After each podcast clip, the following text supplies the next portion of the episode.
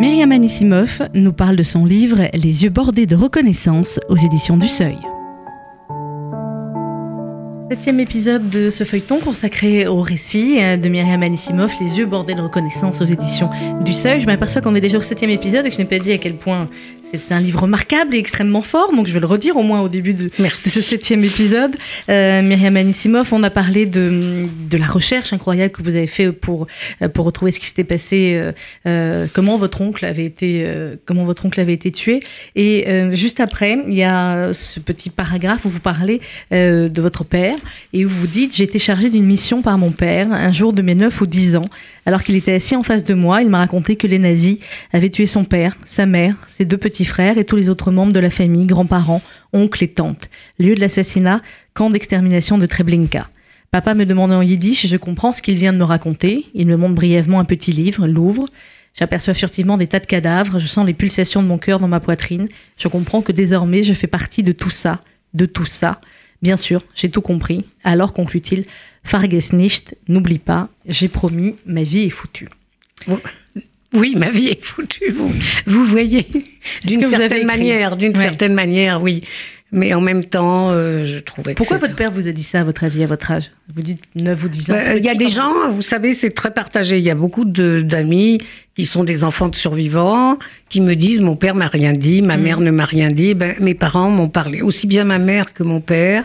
Peut-être parce qu'ils étaient communistes et que donc il y avait une espèce de, enfin c'était des militants. Mon grand-père avait fait partie des Spartakistes. Enfin, c'était une famille très politisée et peut-être que donc on disait les choses. Je pense qu'il n'y avait pas de non-dit. Mhm. Euh, c'était comme ça. Euh, euh, Vous avez des frères et sœurs? J'ai une sœur. Oui. oui. Et alors, est-ce qu'elle est dans le même état d'esprit entre guillemets que vous ou pas? Je, je, pense que le que c'est plus intériorisé, mhm. qu'elle est sûrement dans la même disposition, j'en suis même convaincue, euh, disposition que moi, mais d'abord sa vie est différente et je pense qu'elle a, qu'elle a intériorisé ça, ce qui ne veut pas dire qu'elle souffre moins. Mhm. Par contre, vous dites que votre mère, à un moment donné, là on a parlé de votre père, la manière dont il vous avait raconté cela, et vous dites d'ailleurs un peu plus tard, papa avait fait entrer le poison dans mon sang. Euh, c'est une phrase qui est très forte, qui est très dure. Oui, c'est un poison. Hmm. Je pense que c'est un poison et que d'une certaine manière, les Allemands ont réussi puisqu'ils ont réussi à affecter plusieurs générations, y compris même dans le pays de la Renaissance juive, en Israël. Il y a beaucoup d'adolescents encore qui souffrent de ça et de. Mais ils n'ont pas aussi parce qu'ils sont en vie. Ils sont en vie, mais enfin, il y a, je ne sais pas quand ça va s'arrêter. Euh, quand je parle avec des Arméniens, je sens ça aussi. Oui, toutes les personnes victimes de génocide sur plusieurs générations. Vous dites dans, dans, le livre, votre maman, euh, vous disiez euh, que durant toute la guerre, elle n'avait jamais eu peur. Oui, c'était une héroïne. Ma mère, qui est décédée il y a trois mois, était une personne absolument extraordinaire et pendant la guerre, elle était une adolescente. Elle a fait des actes d'héroïsme sans s'en rendre compte. Mm. Elle m'a dit, mais j'avais pas peur. Je lui dis, maman, comment tu as pu faire cette chose et telle chose? Elle a emmené des petites filles. Les mères avaient déjà été arrêtées, déportées. Elle les a emmenées dans des maisons d'enfants cachées dans le massif à Roanne. Elle m'a dit, mais rien, je n'avais pas peur. Elle a été arrêtée par les, la Gestapo, elle s'est fait libérer. Elle s'est fait libérer. Euh, elle m'a dit, mais après, elle a été se faire faire des vrais faux papiers par la police française. Rien ne lui faisait peur. Mais finalement, elle était prodigieusement intelligente. Et ce qui l'a sauvée, d'abord, elle avait une parfaite éducation et d'autre part, elle parlait parfaitement l'allemand. Oui, ce que j'allais vous dire.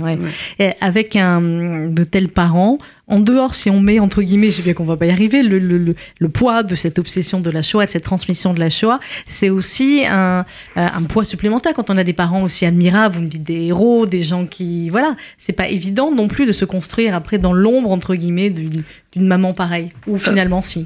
Euh, ben, en même temps, elle a eu un rôle déterminant parce qu'elle avait des ambitions considérables.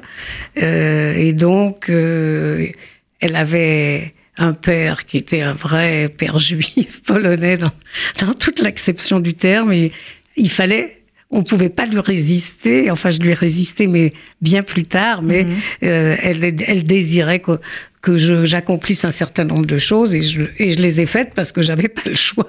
Et bon, mais maintenant, je, je, je, la remercie vraiment de l'avoir fait, mais c'était pas commode. Enfin, elle, elle avait des exigences très hautes. C'était médecin ou avocat? Euh, oui, au mieux.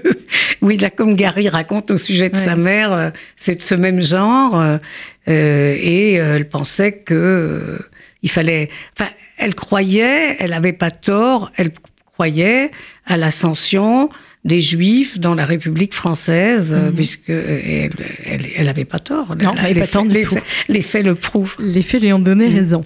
On se retrouve pour le prochain épisode autour du récit de Myriam Anisimov, Les yeux bordés de reconnaissance aux éditions du Seuil. C'était Myriam Anisimov qui nous parlait de son livre Les yeux bordés de reconnaissance aux éditions du Seuil.